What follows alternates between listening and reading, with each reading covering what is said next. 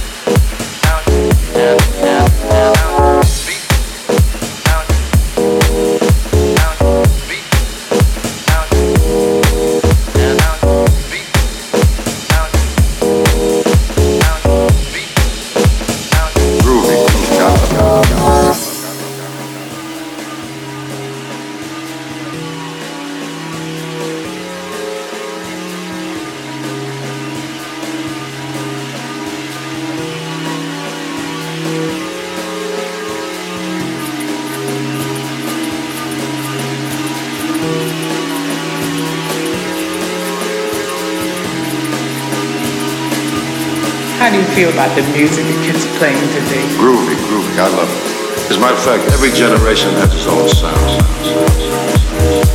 Songs actually haven't changed very much. They sound different and the beat has changed, but the tunes basically say the same thing. And these days, the kids sing about taking trips and getting high and all that jazz, you know.